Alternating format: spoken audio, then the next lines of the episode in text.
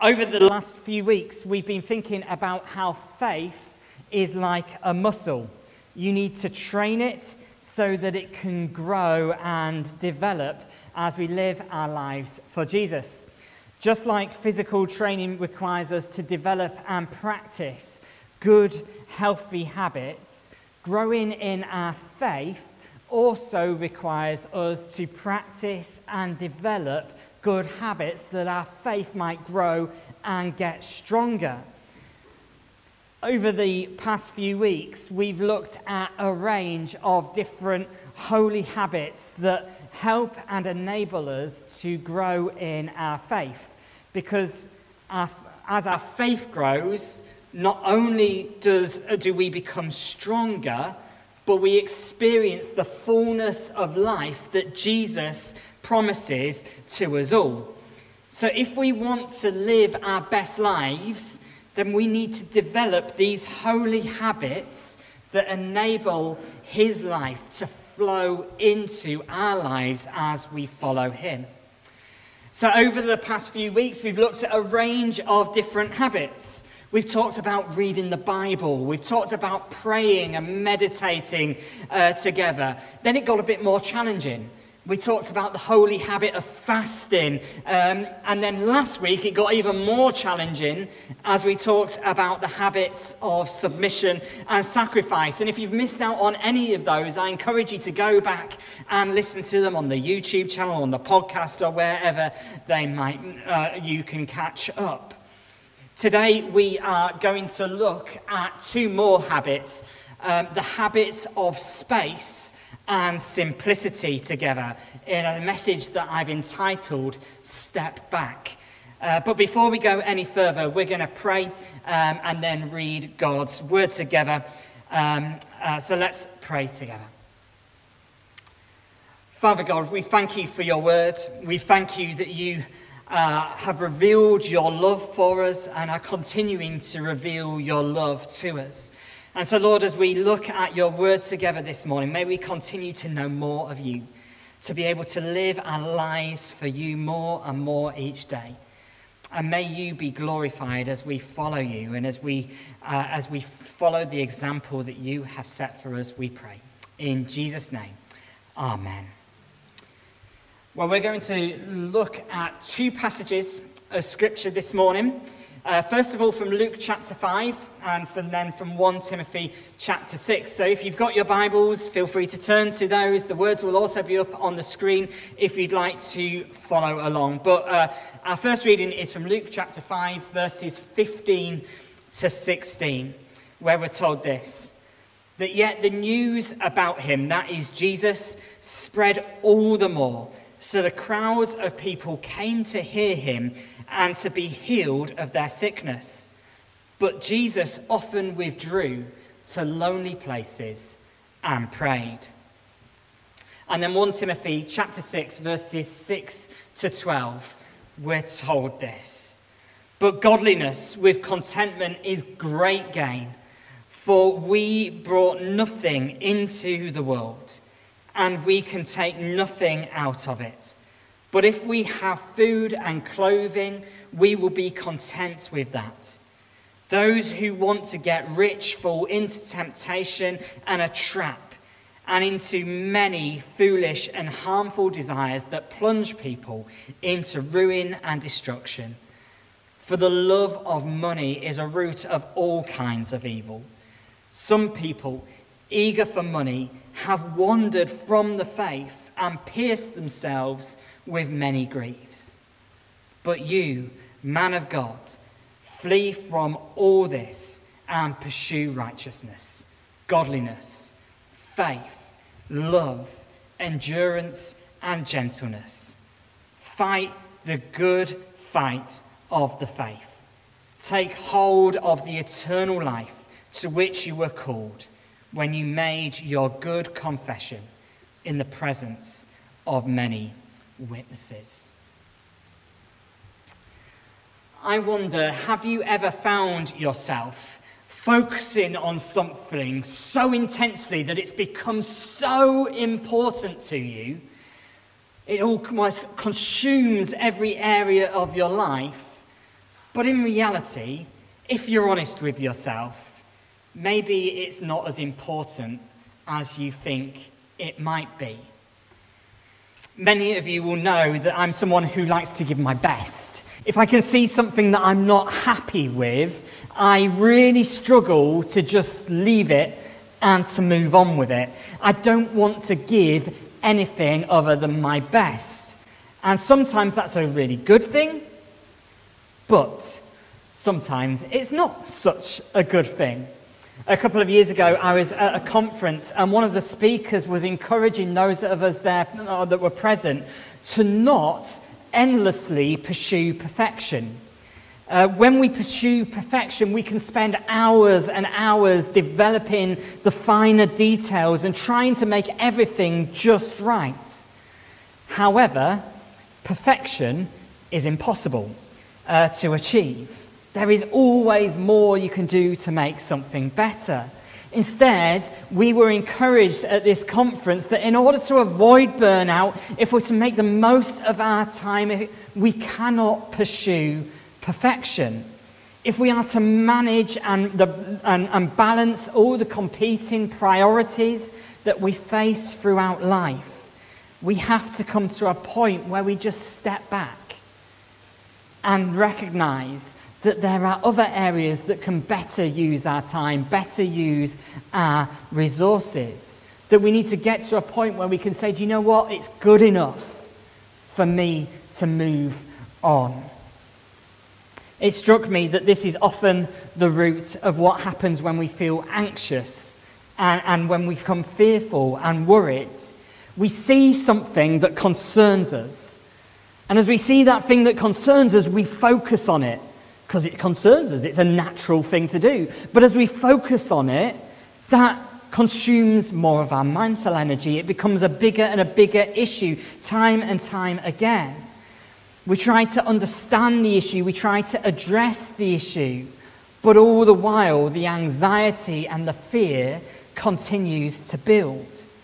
And over time, what started out as a small worry, no matter how uh, rational and reasonable it might be, becomes blown out of all proportion and consumes our whole life because we've let that fear continue to foster within us. The worry takes over and it blinds us to the true reality of the landscape around us. Many of us will know the old saying that you can't see the wood for the trees. Sometimes in life, we need to step back and embrace some space that we might be able to shift and broaden our focus that we could truly see the wood for the trees. What we sometimes don't recognize is that Jesus was someone who appreciated space. He took the time to step back from all that was going on around him and to readdress his focus. Today, in our, our, reading from Luke chapter 5, we heard that news had just got out about Jesus. This was the tipping point in Jesus' ministry. Good things were happening. People were coming to him to hear what he had to say. They were coming full of hope and expectation that he would bring healing into their lives. But what did Jesus do? at his moment of tipping point, instead of running into it head first, he stepped back. And we're told that he withdrew to lonely places and prayed. And this isn't something that Jesus did just once or twice. This was a habit that Jesus practiced, a holy habit that he put into force throughout his life. Jesus was often seen withdrawing and stepping back straight after his baptism, right at the start of his ministry, Jesus doesn't just plow on and get on with the job. What does he do instead? He steps back, he stops, he goes out into the wilderness for 40 days to embrace the space. As Jesus prepares to go to the cross, right at the other end of his, of his life and ministry on this earth, Jesus goes into the garden and doesn't just enjoy a nice walk, but he stops. He steps back. He takes the time to readjust his focus, to embrace the space, and to come to a point where he could truly pray, Lord, not my will, but your will be done. Jesus was a man who valued space, and he made a habit of creating space throughout his life. And if Jesus was someone who valued and created space in his life, then we too should be seeking to follow his example and value and create space within our lives, developing the discipline of stepping back, creating space to be with God, to readjust our focus, and to grow in our faith with him. John Mark Comer uh, reflects on how Jesus valued space, and he makes two observations. Firstly, he, he observes that the space was good for Jesus. He says this that Jesus came out of the wilderness with all sorts of clarity about his identity and his calling.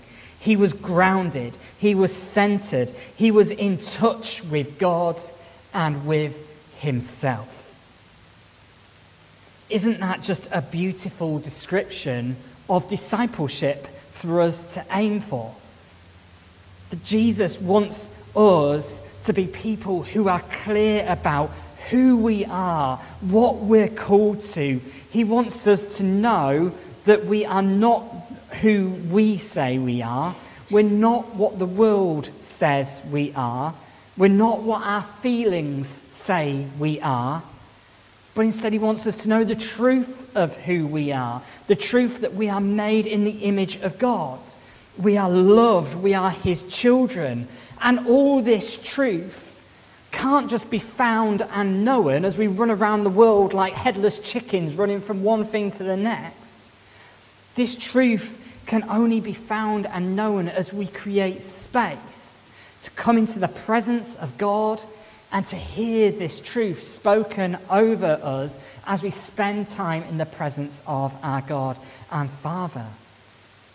Jesus emerged out of the wilderness with clarity about his identity, but he was also grounded in his purpose. He knew what to do next because he'd spent time with God in his, and, and, and created space to hear what God wanted him to do. He knew how he needed to go and live his life. He wasn't distracted by worries or other things that surrounded him. He could see the wood for the trees. His life had a clear perspective, and that perspective was not his own. It was God's will for his life. So, John Mark Comer's first reflection is that space was good for Jesus and it's also good for us.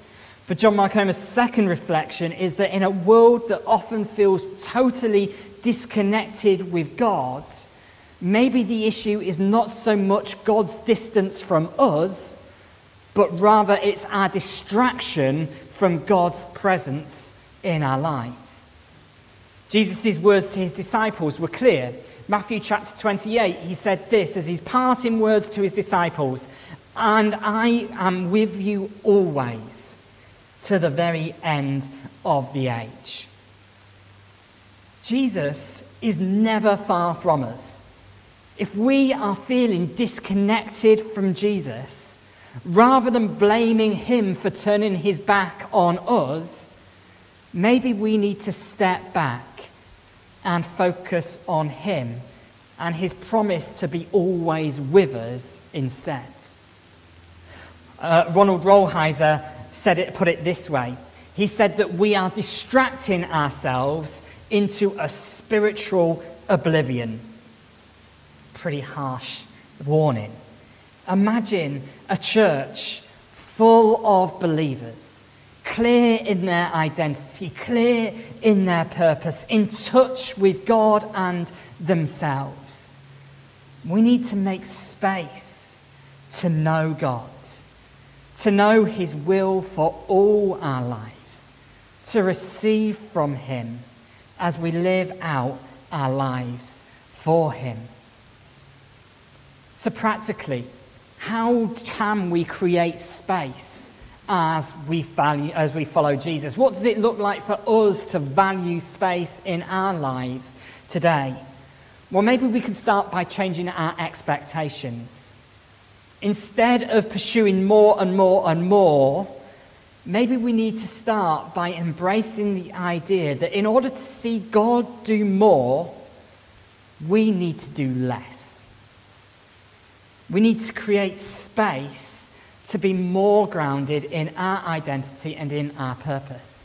Just this week, I was sharing with a friend about the wonderful way God's provided for us as we've been looking for funding to support the community pioneering work we're doing here in the church. A couple of months back, I'd spoken to him and I said, Do you know what? There's nothing more I can do. I mean, it's all in God's hands. And he asked me this week, How was it going? I said, Great news. Prayers have been answered. God hears. God is working. God is moving. It was only when I stepped back that God was able to move. Where else might that be our testimony? Where might that be our story? Maybe we need to think about how, in the chaos and busyness of our lives, we can create space for Jesus. This will be different for each one of us in our own lives and our own schedules. But if we are to grow in our faith, if we are to live our best life with Jesus, then this is a vital thing for us to practice. It's a vital habit for us to develop. Creating space might include a regular quiet time. It might include a walk out in the countryside where we can clear our mind of everything else and focus on the presence of God. It might mean a day where you step away from distractions like TV and your phone and lay them down, that you might find space for God and to know His presence in your life. Whatever it looks like for you, space is valuable and it is powerful.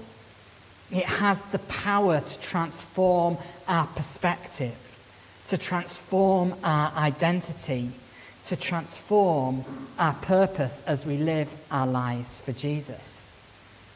As we step back from all the world wants us to see, we will create space to be, or will we create space to be and know the presence of God, our Heavenly Father? Another important aspect of creating space is setting the right pace. The fact that rhymes is just a nice little coincidence. Um, Mark's gospel is about as busy as it comes. If you want to read some, an action thriller in the Bible, go to Mark's gospel. Jesus is on the move, he's going from one place to another. There's a sense of urgency, there's a sense of moving on to the next thing. Yet, even in the midst of all this pace and urgency, Jesus kept on walking from A to B. Now, let's say the average person walks at three miles per hour. Jesus spent his life walking at three miles per hour. This is the Son of God, a man on a mission, come to be the hope and life of all the world, and he walked at three miles per hour. In contrast, we live in a world where we often talk and boast about how we live life at 90 miles per hour. There's always stuff going on. You say to someone, How are you? And they say, Oh, I've been busy. Life is full on, we're fast, living in the fast lane. The pressures of work, family, social commitments can so easily overwhelm us that we feel like we're all consumed with stuff going on around us and we're living life in the fast lane. But here's the issue if Jesus walks at three miles per hour and we live our life at 90 miles per hour, who's leading who? Living as Jesus taught us to live is not about rushing and racing to get everything done. Living as Jesus taught us means that we often need to take our foot off the accelerator to step back and embrace what one preacher has called the pace of grace. to stop striding and striving for more and embrace the pace that Jesus calls us to follow. One way that we can set the right pace and create space is by practicing the habit of simplicity and contentment. And this leads us into the second reading that we read together this morning in 1 Timothy chapter 6. So often, the reason that we are so busy, we've got so much going on, is that we're not content. We're not content with how much money we have. And so we have the pressure to work for more. We're not content with what we've achieved.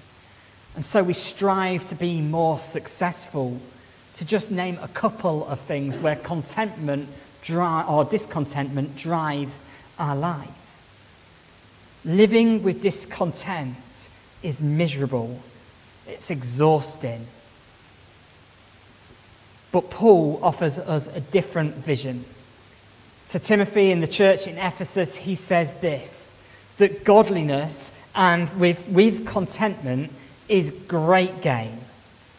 Instead of holding on to the discontent of always longing for more, Paul points out that we were brought into this world with nothing and we can take nothing out of it.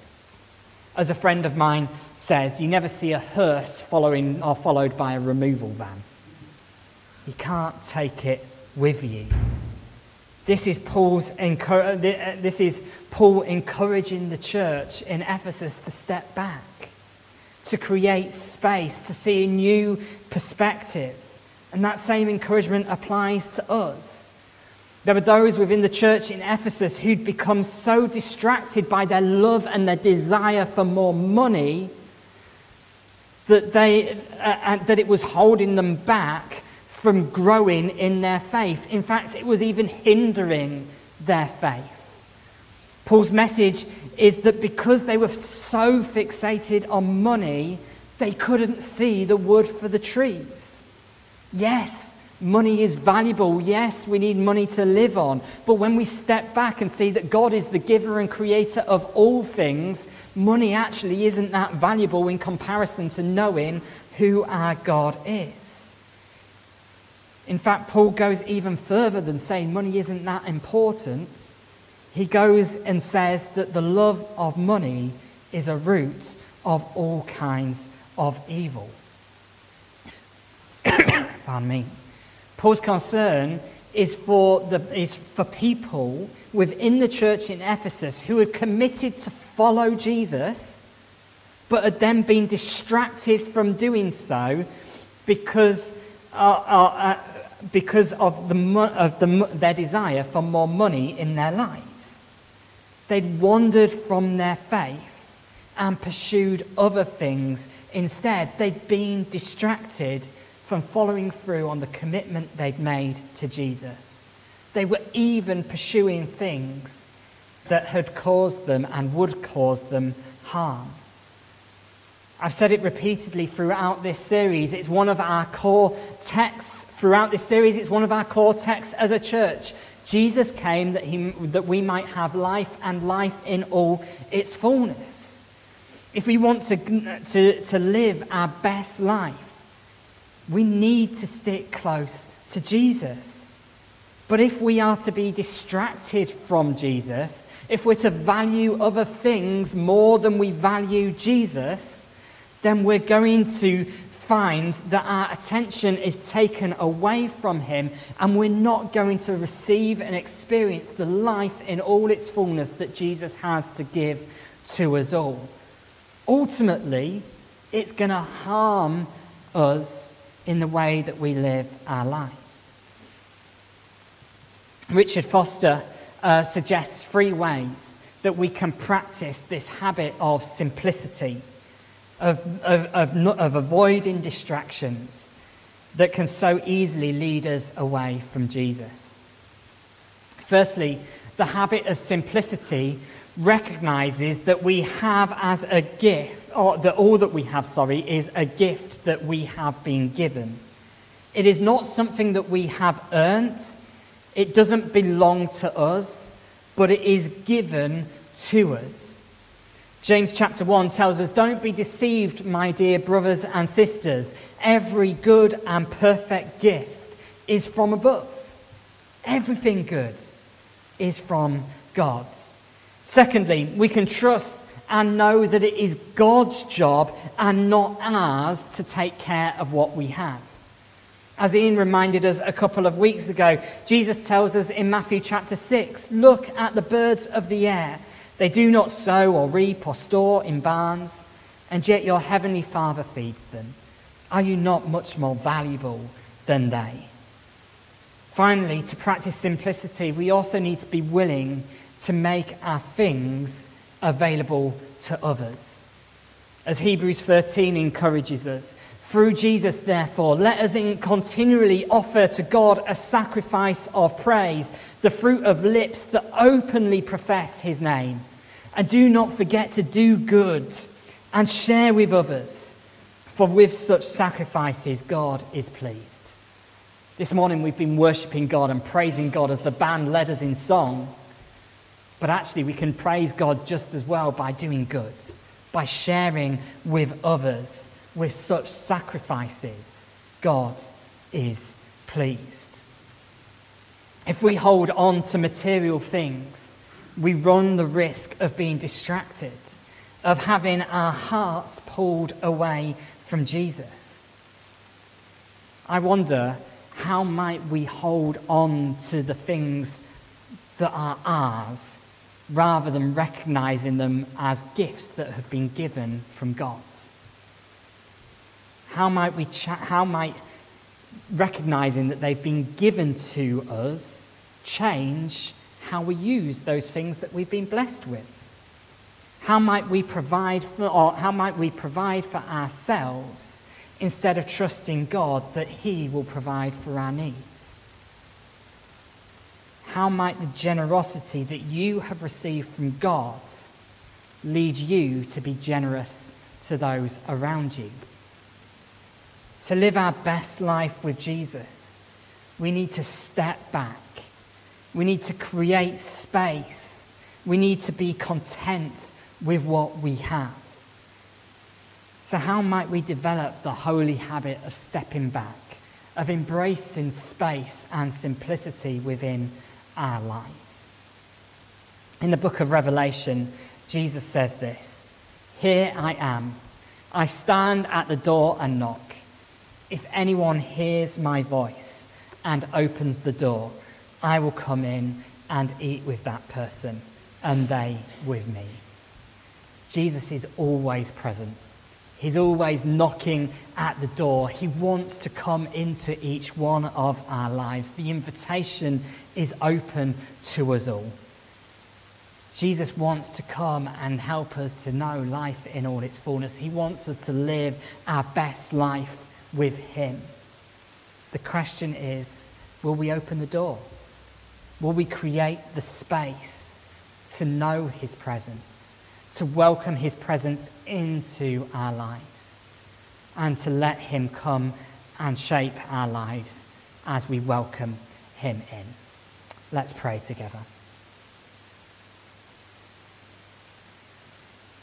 Lord Jesus, we praise you for the wonderful truth that you are with us always. Lord, forgive us for the times where we are distracted from your presence and this morning, we once again take the moment to pause and to remember that you are with us and to welcome you into our lives once again.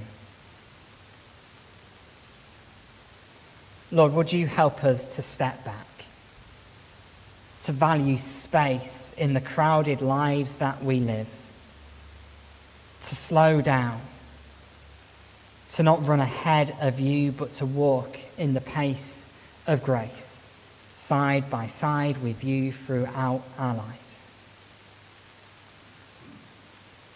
Lord, those things that distract us from you, this morning we once again lay them down. We hand them over to you and pray that you would help us to keep our eyes set on you above all things at all times, we pray. In Jesus' name, amen.